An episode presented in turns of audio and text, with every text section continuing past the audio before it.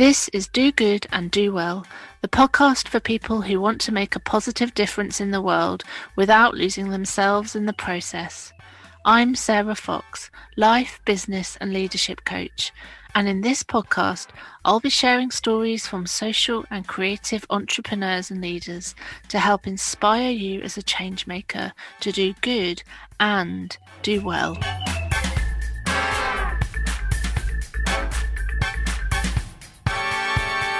Hi everyone, I'm Sarah Fox and welcome to the Do Good and Do Well podcast. Before I talk about my next guest, I just want to say a massive thank you to everyone who has supported me on this surprising podcast journey to all of you who have listened and subscribed and rated and reviewed. Thank you so much. It really, really does mean a lot to me. And it really does help if you leave a review, if you download, it really helps push the podcast out. And I am really passionate about getting this message out that in order to do good, in order to contribute, well in the world, we need to also do well for ourselves. And we all know it, don't we? We all know logically what we should be doing. We need to be drinking more water. We need to be going outside. We need to be connecting with others, especially at this point in time. So, as I'm recording this, it's we're in our first week of lockdown.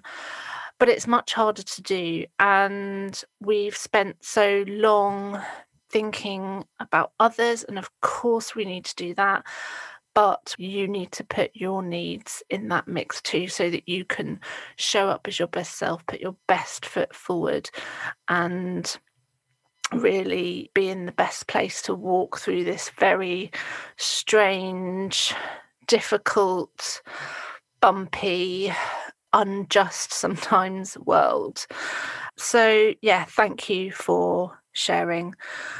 I am going to be putting out another five interviews and then I'm going to take a break just to review how it's all going, look at my lessons, what I'm learning, what I might need to change. If you have any feedback at all, please do get in touch. You can either do that through my social media or you can email me on and sarah at sarahfox.co.uk.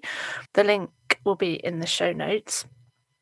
And I'll also be recording some solo episodes to start delving into some topics around values and purpose, mindset, and well being. So if you've got anything you'd like to ask or any content you want me to provide, again, please do get in touch. My door is always open. And before I talk about Bernadette, who's my next guest, I also just wanted to say that from now until the 11th of February 2021, so if you're listening beyond that, obviously this is irrelevant, but I'm going to be offering some pay what you can coaching sessions on Thursday afternoons and evenings as a way of trying to support change makers through this third lockdown. So if you want to talk out loud, find some clarity, reconnect with purpose, anything really you can book one of those sessions and pay what you can. All the details are on my website, or you can get in touch with me through my social media. Okay, so back to today. I am really excited for you to hear from my next guest, Bernadette Russell. So, Bernadette is an author, a storyteller, and an artist, and she recently wrote How to Be Hopeful Your Toolkit to Rediscover Hope and Help Create a Kinder World. And I think you'll agree we all need a bit of that. She creates art nationally and internationally in and with communities with compassion, connectivity and joy at the heart of that work. And she's worked with a whole load of different places, including Royal Albert Hall, the National Theatre, and the South Bank Centre, who selected Bernadette as one of their 67 changemakers for her project. 366 Days of Kindness. I really hope you enjoy this interview. So, a huge welcome, Bernadette, to the Do Good and Do Well podcast. I've been really looking forward to talking to you because, well, firstly, because you're just such a lovely person, but also I feel like I need you. I need you, particularly this week. So we're in our first week of our third lockdown. And I don't know about you, but even though I kind of expected it, it is feeling tough. But perhaps before we get on to all of that, you could start by telling us a little bit about yourself. Um, thank you so much for having me, Sarah Fox. Best name ever. and also, pleasingly, uh, Ginger to match mm-hmm. your surname. Mm-hmm. Um, thanks for having me. My name's Bernadette Russell, and I'm from a theatre performance background, cabaret background, and more recently, well, in the last 10 years, have been involved in sort of kindness activism through various different arts projects and have written um, f- five books now, actually, non fiction books about sort of with kindness at the heart, although they've covered things like wonder and joy and hope most recently. And I have, uh, since it all started for me back in 2011 have tried to keep sort of kindness at the centre, to be the sort of compass, the true north of all of my projects. Um, yeah, and I've been lucky to do some really lovely things and speak to some amazing people, and it's been immensely helpful during this mm. really tricky time. Yeah. So how how are you? How how has this oh, tricky? Thanks for asking. yeah, well, I uh, I, I, I think my friend said that, and I'm sure many people have said this, but I think it's a really great analogy. She went, "Wow, it's like we're all in this, we're all at sea, but we're in slightly different boats." And my boat felt a little bit like a patched up dinghy, maybe, or sort of like a leaky fishing boat. And I think it's a really good analogy because everybody has had different kinds of hardships, and I have had much less hardships than many, many people. So I wanted to say that first of all. But I did lose all of my work within the first week of the first lockdown in everything. Uh, and I know uh, because I mainly work in theatre and performance. So that was tricky. And as it's gone on through the amazing sort of resilience and creativity of that community and help, I've managed to sort of a little bit reinvent myself. Yeah, and have been mostly, I have to say, really cheered and buoyed up by the really beautiful expressions of community and kindness and connectivity and gratitude everywhere, all over the place, all over the world. I've enjoyed seeing choirs spring up outside old people's mm-hmm. homes. I've enjoyed seeing flocks of sheep playing on children's playgrounds. I've enjoyed hearing birds for the first time because I live on a main road in central London. Um, so mostly I'm all right, and I'm trying to just like a lot of people stay in the day, not panic, help people as much as I can, try and look after myself. So sort of all right, but every day is a bit of a roller coaster, isn't it? Mm. It's like being, it's like living on the Pepsi Max. yeah, yeah, you, yeah. You never quite know how you're going to feel when you wake up. Like it's it's sort of a, a bit of a surprise. It's like today I, I'm feeling. Yesterday was really hard for me. I found it really tough. Today I felt optimistic. I felt okay. Tomorrow will probably be totally different. Yeah. One thing I've been thinking about a lot is I got a few people sending me messages saying, "Oh, I'm sorry, I'm not very positive," and I be- became horrified. So I was like, I don't want to be like the. It, I call it the tyranny of positivity. It's yes. not. It, it's not helpful. We need no. to be able to say, "Do you know what? Today I'm really angry, or mm-hmm. I'm really um, sad, or I'm. I feel devastated or actually I feel really excited. Uh, you know, you mustn't attach guilt to any of the things you're feeling, I think, because it's all, all sort of valid. But you're right, you have to just wake up and say, hmm, what's going on today? Oh, I feel like throwing a load of plates out of the window, or I feel like dancing, mm. um, and any of the things in between. So, yeah, it's really important. And for me, I'm really glad that you're making this podcast because for me, for the first time, if I'm honest, and I'm slightly embarrassed to say that, I've realised that self care is absolutely essential in order to be able to just carry on, keep on through it all, really, mm. and to be of any use. Mm. Yeah, to yourself or to anyone else. Yeah, that I think you're right. It it feels like sometimes there's such lip service paid to well-being and self-care you know it's all in our logical brain we all know that that's some of the things connecting with nature connecting with others hydrate you know eat well all that kind of stuff and in our organizations there's this sort of sense that oh yes we need to really look after our staff and look after ourselves each other but i think really doing that like properly living that that feels like it's not always aligned. You know what what we're saying we want to do and what we're actually doing there's a real misalignment. Yeah i agree sarah. And one thing that i don't know whether you would agree with this but one thing i've realized and accepted is that it requires work mm. because what it requires is a a very high degree of self knowledge so someone else's sort of Radox bath is not self care to someone, you know, yeah. what sauce for the goose or whatever that expression is.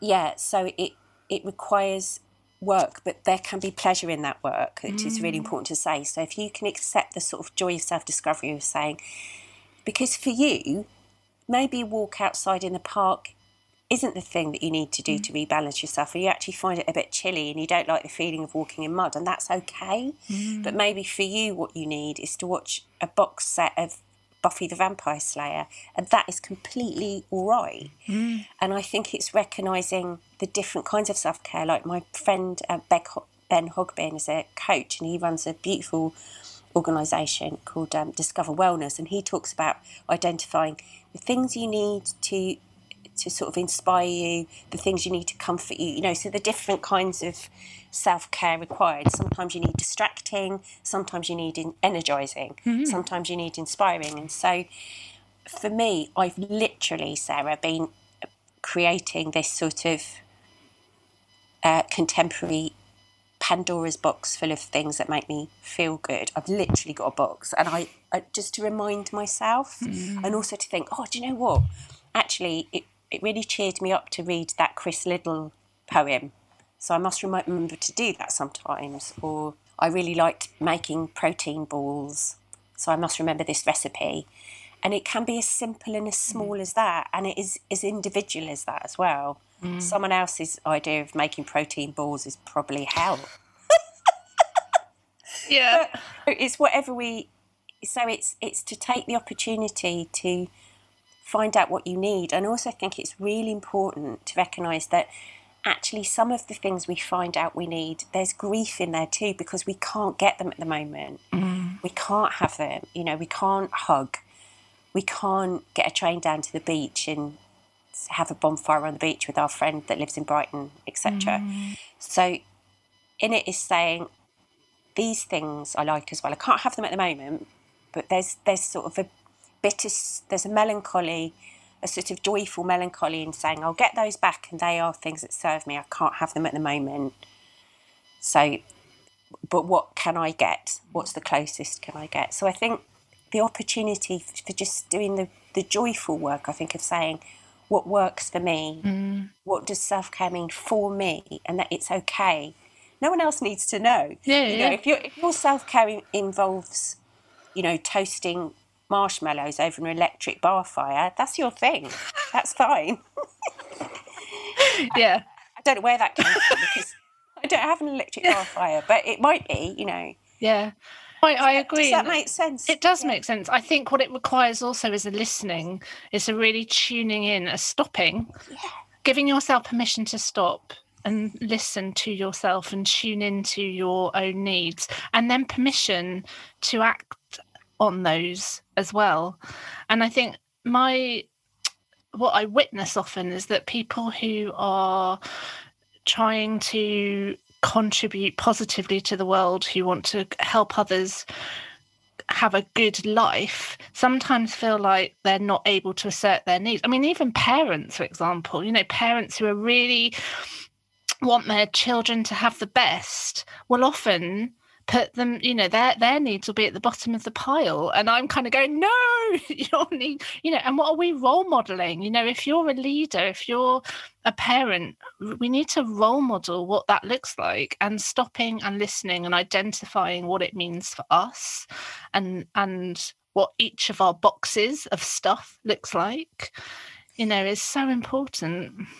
I worked out something earlier, which I think sort of applies to change makers in the broadest sense, as mm. you described, which I, I thought we need to unburden ourselves from the expectation of wisdom. So, what I mean by that is, I think in these extraordinary times, those people who, you know, educators or people or artists or uh, social artists or um, therapists, we need to. St- it's okay to say, I don't, I don't know. Actually, I can't, mm. I can't fix everything. I don't know. I had to do that because I was in the extraordinary position of having finished a book about hope just before lockdown and then I had to revisit it and sort of adjust it because I didn't mm. want to make it about COVID, but I had to acknowledge this world shaking global event with compassion. That was really important. And then I started getting messages, sometimes, honestly, Sarah, an overwhelming amount of messages saying to people, What can I do? What can I think? Where can I go? And I started to say, and it was really liberating, so hopefully it will help anyone that's listening. I started to have the courage to say, I don't know. Mm. Uh, this is what I do. It might not work for you. And I really realised in a really deep and profound sense that actually what's tricky is you have to sort of do the work and you have to let other people know they'll do the work. It's not like you can devise a course or write a book that gives you all the answers. Mm-hmm. There's not mm. this sort of magical tome that you open it and loads of glitter falls out and then and then everything turns into Disneyland. So I found that really useful this time. If that doesn't sound too negative, I just mm. unburdened myself from the mm. expectation of wisdom. I don't. Mm. It's. I let myself.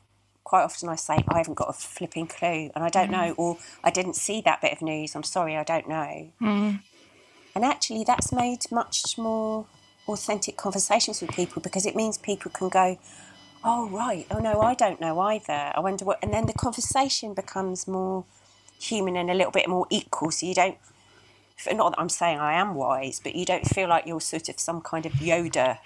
Yeah, well, it's beware of the guru, isn't it? Like I and, and I think in the coaching world, what I'm seeing is that people are desperate for answers. They want to know how they can build their businesses in this time, how they can how they can look after their children and make money and do that in a kind of ethical way and i and i think sometimes not everyone of course but sometimes there's this sense that coaches uh, have the answers and we're going to give the answers but it's for me it's not that at all. It's about holding that space to help you find your solution the solution that works for you. And it and it might not be a solution actually.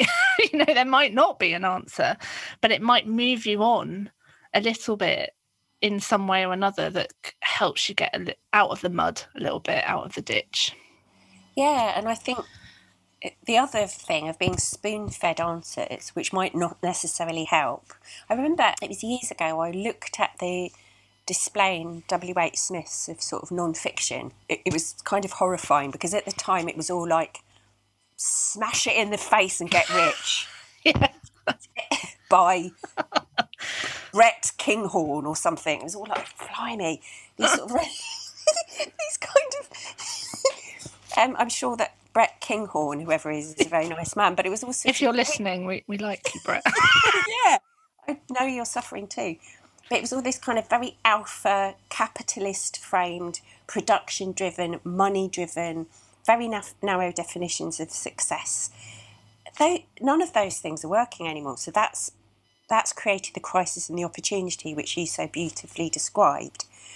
It's infantilizing to spoon feed mm. your, uh, anyone mm. because you, even if you read Brett Bighorn, whatever I called him, even if you read him read his book, that's not necessarily going to work in your life. And yeah. so the, so it's partly us all right now having the courage to say this my situation is my specific situation and I have to do the work and Sarah Fox can help me because she's a brilliant coach or mm. Brett Longhorn. Longhorn's book can give me a few tips. He needs to keep his same surname. It's, it's not great I'm for sorry. an author, is it, if he keeps no, changing the The poor man. I mean, I'm disrespecting him. But yeah, but so so for me that's been a big yeah a big learn both as a person and also someone that tries to help people mm. saying we don't we're on absolutely uncharted territory this sea that we're all in We're off the edge of the map where it says there be monsters here. We don't know where we are. And although that's frightening, there's also the opportunity to reinvent. And it's hard, isn't it, Sarah? Because I think part of the issue is, is there's this huge sense of urgency. We've got to do it now. We've got to learn it now. We've got to reinvent ourselves now. And that's real. I totally empathise with that. But also, what we need to do is slow down.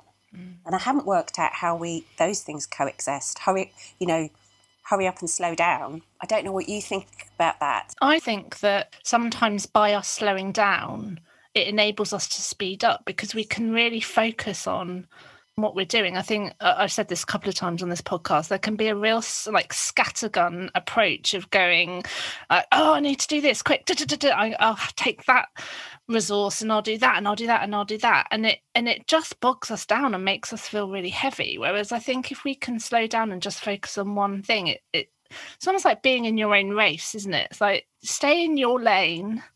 It, you'll get there. You're in it for the long mm. game. But you know, yeah I, I, I mean i think that's easier said than done. I've got two children at home 10 and 9 so but uh, but in a way that's making me slow down because i have to just i can only do so much in one day and i have to kind of accept that that is what it is and i'll get there I'll get there at some point. And there's something you said, uh, I think it comes back to that listening to yourself again. And even if you're reading these books, because there are some brilliant books out there at the moment, but it's about saying, okay, I'm going to read this, but I'll figure out what resonates with me. I'll take away what I need. I don't have to take it all, I don't have to listen to it all. But what is it? What are the things that I'm hearing that that link to my own experiences? Yeah, there are lots of amazing resources, I think. So there are, there will be a way that helps you. Mm. And, and whether that, that is reading or a new exercise or joining a dance class, any of those things, again, it's about checking in what brings you a little spark of light and of joy mm. and just helps, I think. And that will mm. be different again. Mm. And I think also, well, there's a couple, but the two main things I think about when I'm speaking to people as well who are activists in some way or another is really be mindful of the of the stories that you hear, and I mean that on every level. The news yeah. is very adrenal driven. It's very sort of quick, run, blow it up now. Oh, yeah. Uh, you know, it's like that. And also this, but also it kind of applies to the stories we read and the films we watch. All of it Mm. I think it's really important just checking in how they make you feel, how the news makes you feel, how how the sort of the, the things you're receiving, the things you're consuming, you know, because we are what we eat in every way mm. possible. Mm. And then also allowing yourself to to be, to receive and to witness kindness, which is on vast display at the moment everywhere and has continued to be. It tends to be quieter and not quite so foamy mouthed and doesn't always enter into rows on Twitter. But the world has been has exploded with this beautiful fountain of kindness and generosity and connectivity and good humour. And so that can really help. It's like one, you don't need to do it all because there's loads of people doing loads of amazing mm-hmm. stuff. So you can have the day off if you need to just yep. watch Buffy. And you can you know, let yourself enjoy the fact that there are all these amazing, beautiful things going on. And then it's really useful, I think, and hopeful and and sort of soothing to note what is going on with science, how amazing our mm. scientists are, and innovations of science, the courage of scientists, the drive of them. Not only, and also, it's kind of got rid of in a really helpful way this idea of the slightly inhuman male scientist who works on his own and always wears the same suit and has crazy hair and doesn't really talk to anyone else. And actually, what we've seen is science works the way that everything works. Mm. International groups of people working together in collaboration. So the, the, the, myth of that sort of solo hero, yeah. the myth the myth of people doing it on their own, is gone. And so mm. I think there's lots of hope and solace in that. And like it's okay, I can have the day off. Yeah. Because actually, there's my neighbour doing amazing stuff, and there's the food bank, and there's Marcus Rashford, and there's the primary school teachers doing amazing things. You can have, you can, mm. it's Yeah. okay.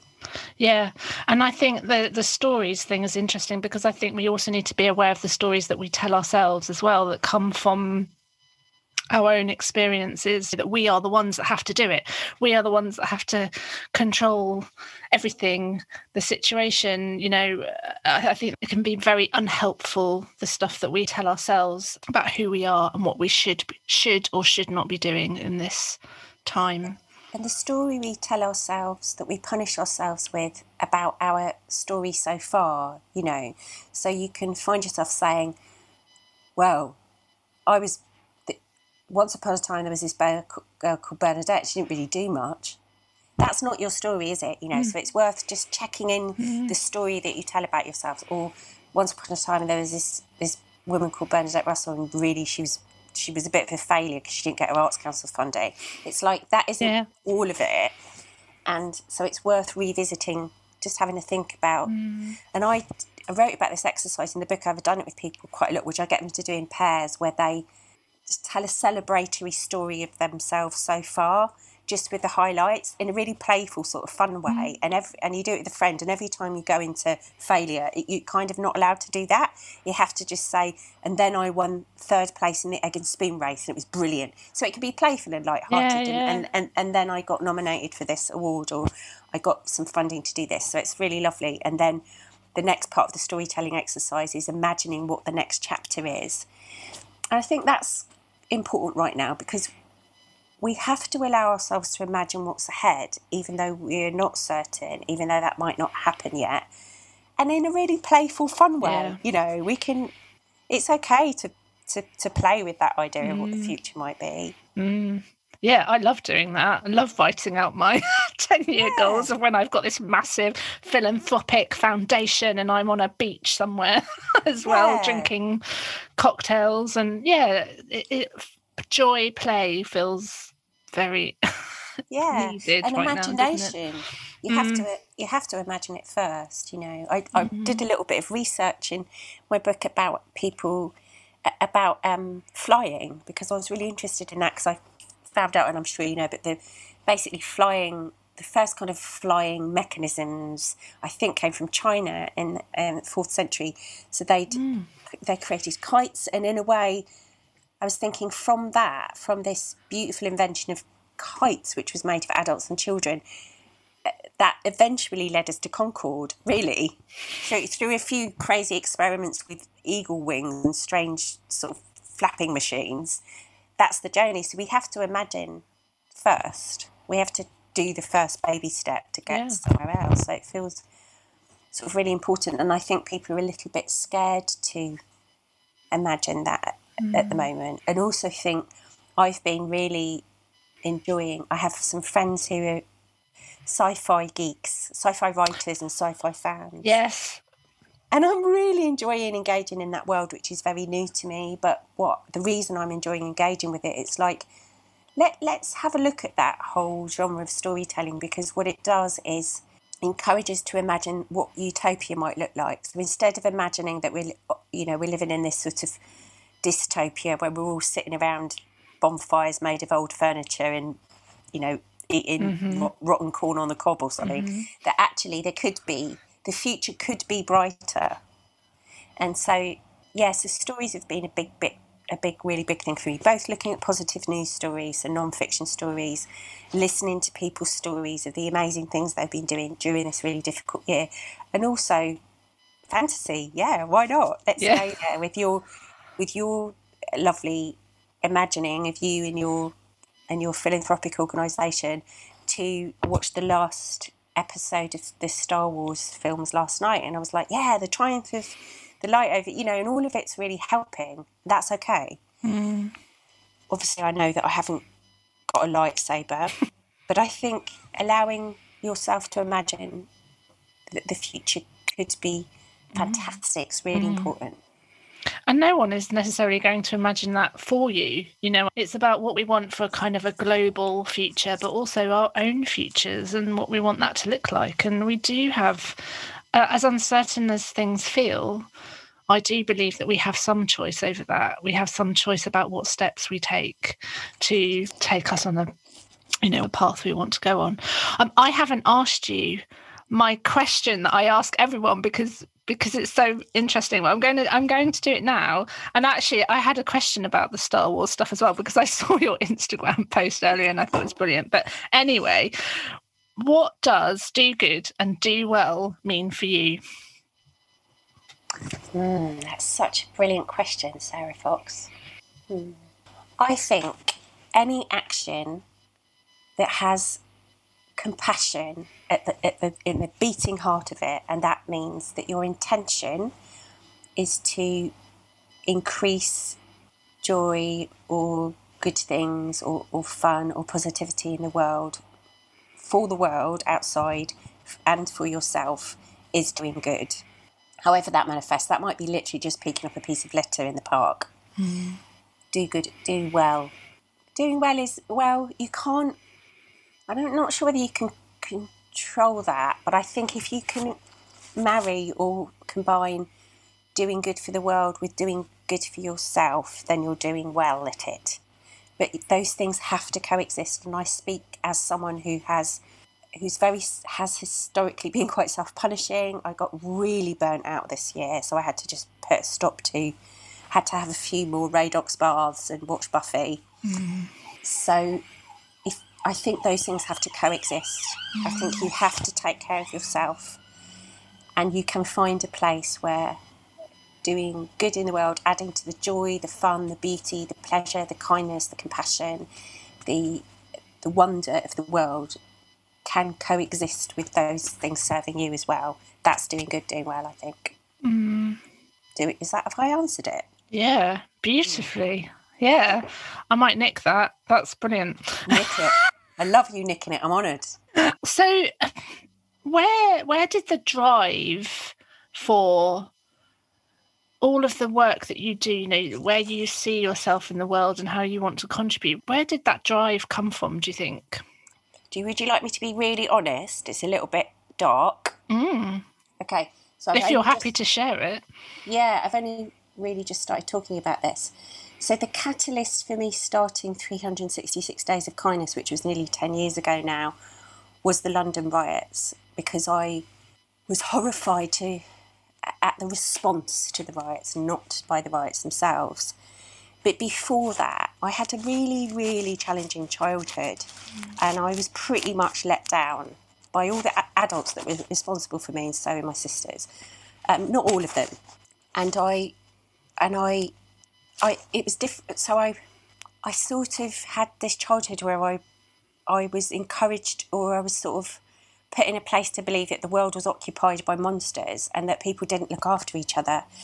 And my entire battle in a Star Wars type way was to sort of to disprove that. I wasn't going to accept that. I wasn't going to just accept that people didn't look after each other, didn't care for each other, and didn't love each other. So I've spent the whole of my life trying to disprove what probably not very well people tried to teach me or inflict upon me when I was a child that that, that cruelty and kind of unkindness um, were, were, were the way. And so I, I um, yeah, I, it's taken me a while to work out that's where it came from actually. It's taken me until recently actually, but I think, yes, it's like that isn't the only truth. Yeah.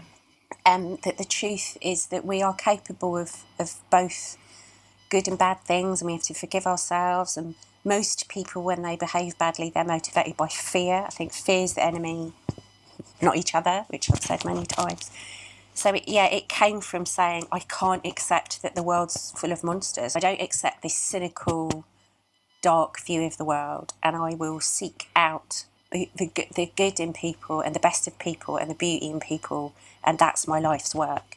And I've been lucky that I've been able to do that, that every time I've basically out there said, surely we can do better than this, there's been a resounding yes. I've always been joined by people, I've been enormously supported there is always more good than bad. There's always more light than dark. There's always more hope than fear, always. And I know that because I've been out there my whole life. As of many other people, I'm not uh, alone in that. Mm. Well, so yeah, thank you for sharing that. That's um feels powerful to identify where it comes from and I and I, uh, my dad was disabled, and I off I saw him very much being excluded in the world, and so I think that's driven my sense of including, and trying to create a world where everyone can be themselves and fit and fulfill their potential because he didn't ever feel that, and so yeah, I sort of not enjoy hearing stories of where you know of how other people have come to this place. But i think there's a kind of shared sometimes a shared hardship yeah. that drives us to go you know what? The world needs to be a better place. What can i do to do to help that? It's enormously fulfilling as well. Like it is to, to find your place to help to make the world a better place gives you purpose and meaning and those mm. things are mm. enormously helpful. They are a form of self-care. My partner's a brilliant uh, he's a fan of marvel and he's kind of got me into that whole world. He's brilliantly knowledgeable on it. But i'm i'm very interested in that in terms as a storyteller in a sort of kindness campaigner relating to what you said about your dad is i encourage people to think about their origin story because it's mm. fun. And it's like origin story is all there's always suffering or or there's the nadir of the story when it's really dark or something terrible's happened or that the person who becomes spider-man or who becomes luke skywalker or you know they that's the that's the thing that drives them that with for you seeing your dad suffering or sorry if i'm misquoting you no, no, no. Uh, experiencing that for mm. me experiencing what i experienced that from that darkness mm. that drives you to the light mm. and, and and everybody has that and and you're blessed i think and really fortunate if in that moment you say this is this is the dark and i from this place i am going to seek the light mm. and you can mm. sometimes it's really small little pinprick yeah and, and sometimes that journey's well i would say always that journey is your whole life mm. but it's always fantastic and full of adventures and wise people and forests and all those other metaphors. yeah. I, I, think I think thinking what is my origin story? Yeah. As in what was the moment at which I decide I made the choices. And sometimes that's my origin story was feel like my friend was saying I felt she's from a really poor family. She was like, I made choices to have a very safe career choice because she came from a quite poor and her family were all sort of folk musicians so it was lovely and arty but she always felt really insecure financially mm. so she and recently she said but i love music so she's kind of gone back but she helped herself by realizing her origin story which was reacting to this poverty and wanting to feel safe so becoming a, a she became an accountant mm. safety in the numbers and so i just i think if it doesn't sound too wacky, I think thinking about origin stories which we all understand is a really powerful yeah yeah. I talk a lot about ga- it's, it's that kind of gathering data about yourself. You know when you're on that journey of kind of knowing who you are knowing thyself it's about what what's all this data and can i gather it? And then choose you choose to keep some of it and choose to let some of it go. That you know again that's sort of a longer harder journey sometimes because it's so ingrained within us. But but it, yeah and, and i guess even when you know when we're talking about the future is that like what do you want your future to look like? That's data. That's telling you what you should be doing now so that you can head in that direction at least. Yeah and it requires courage. Mm. it does require courage especially at the moment and so great admiration. So circling back to our earlier thing about sort of managing your expectations you don't need to have you don't need to make a big splash. Like at the moment, my ambitions are, I guess, what other people would describe as fairly small. I was like, actually, I'm going to have to reinvent myself again. So I'll, I've kind of got, I'm developing an idea for a, a sort of online community slash course, and I was like, it's, it's really fine if it's only six people to start mm. with, and it's and it and and that and for a year, as long as I can put beans on the table and feed my dog so she doesn't eat my shoes. that's okay. So it's also okay to say right now, because we're in this extraordinary time, I'm going to have the courage to look to the future, but that might just mean me just trying to go for a walk half an hour a day mm. and increase my fitness and or in a business way that might mean me just trying to get three more clients or mm, yeah yeah. But it's also okay to look on the other spectrum and go you know what? I want to put more than beans on the table. I want to have a giant salmon or goose i don't know whatever. I think, and I think that that's where i need people someone like me needs someone like you because recently I was recommended. Uh, my friend Kate Bailey runs this amazing podcast called Love Sober, which helps uh, mothers in their sobriety journey. It's amazing. You should meet her, actually. Mm. She's wonderful. And she co runs it with uh, lovely women called Mandy Manners, and they're amazing. And they put me onto a book called Playing Big. I think it's Tara Mohr, because I don't do that. I, I'm, a, I'm, a, I am a fan of small actions and and sometimes too much. So I think you're absolutely right. But again, sort of threading back to storytelling, there's a lot of really interesting stuff in folk uh, wonder tales, myths, storytelling about big and small. Mm. So you'll look in some stories, it's the small actions and the small people, like the Sidhe or the fairies, that get the job done. In others, it's an ogress or a giant. You know, so I think that doesn't sound too weird. like thinking about scale and yeah. about it, is it time now to fish for that giant salmon? Mm. Is it is it time to just go? Do you know what? It's fine for me to just today do that little thing. Mm. I think is part of the wisdom, but I'm reaching a little bit here, Sarah. I'm trying to work out. I'm quite interested in: is it a time for big? Or mm. is it mm. time for small? Mm. And maybe that changes from day to day, like we were saying earlier. Maybe I think today, it, I, do I you? Think, yeah, I think it does. And well, I, you know, I think again, going back to stories we tell ourselves, I want to run a business that's really successful, both in terms of who and what I'm impacting, but also in terms of money. And there's so many stories of going, oh, I'm female, I come from a working class background, I don't deserve, you know, other people, other people get paid that, other people have that kind of money. And I, and I'm starting to go, hang on a minute, we need good people who have money who are going to do good with it and I think there's a danger that we do keep ourselves really small. And it's not just money, it's about, you know, six people. You could get 20 people on that course. You know, you, you could gather all of those people together. Sarah Fox, I'm going to make you, I'm going to have to use my coach. let's have a, t- let's have a conversation. You heard it here. You heard it here, everyone. No, it's really good. It's good. And it's especially sort of pertinent to me. Sorry to make this about me, but um, because as I said, I've focused on the power of small mm. pretty much for ten years. So it feels like maybe, maybe it's just maybe it's time to sort of look at another thing. It, it's interesting. It's an interesting mm. philosophical um, mm. uh, debate. I think about yeah. scale. Mm. Yeah, I agree.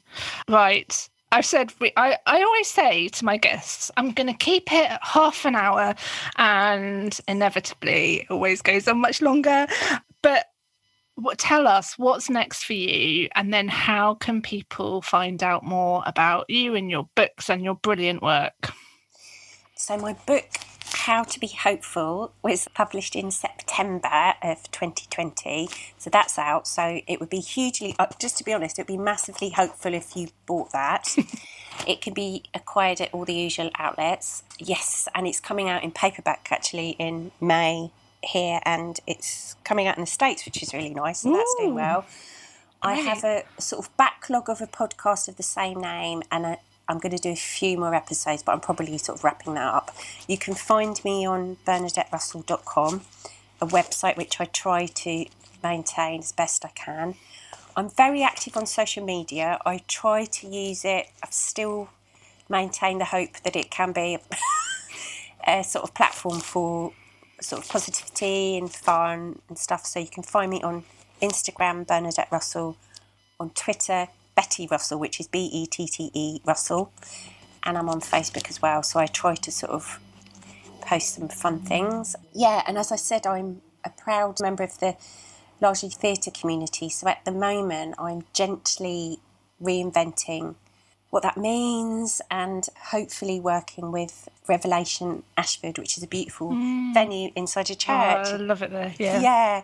So we're running a a sort of writers group called Scriptorium, which I think is going to be on an ongoing thing, which will start off online and hopefully will move into real life. So you'll be able to find about that via my website or via theirs.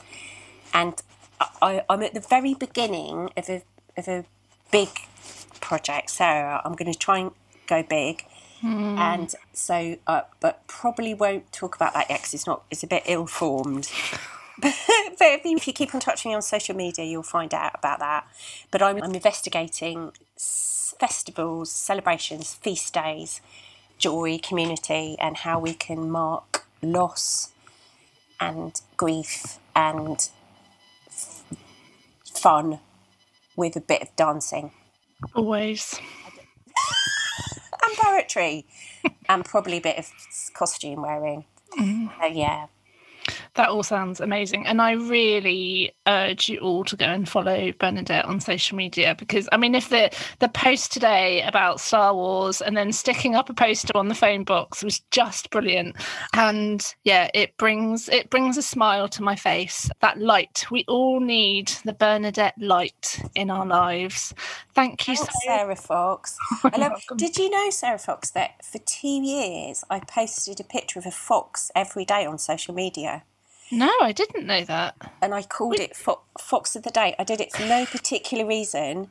It was the most popular thing I've ever done. Was it? Maybe I need to do that then. You sh- you really should take that. I think you should take that. Where did you find the foxes? I just Google imaged them. Okay. But I did a project which you'll like this, Sarah Fox, because of your name. So I did a project with Secret Productions, and it was about trying to sort of look at the the fact, the sort of science facts and the law around animal urban animals, and one of them was a fox. Um, you probably know this, but foxes are extraordinary. They are the most resilient animals, so it's a great surname mm. for you as a coach. And that they're only second only to humans in how many different uh, uh, environments they live in. They literally live in the Sahara Desert and at the Arctic Circle and everywhere in between. They can see both at day and night, so they're sort of like cats but also like dogs. They make fridges. Did you know that? No, I clearly my fox research is lacking, and I've I've been a fox for 15 years or so, so I'm gonna I, I'm gonna take that on. I think you should. I think you should read Reynard the Fox. I think you should take on Fox of the Day because you own it more than me, and uh, the fox, the mythology of foxes is extraordinary, and you're now part of that canon. What I'm going to do it. Watch it's... this space. Amazing. right, thank, thank I'm going to so say goodbye. Um, thank you, and yeah, it's been really, really, really lovely talking to you. Thanks, Bernadette. And to you. Bye, bye, Sarah. I really hope you enjoyed that. And of course, if you're interested in becoming a client, you can contact me and we can have a conversation about it. My door is always open. And if you're a change maker who wants to do good and do well, then please come and join my free Facebook group, or you can get in touch via my other social media or email me. All the links are in the show notes. Look after yourselves, take very good care.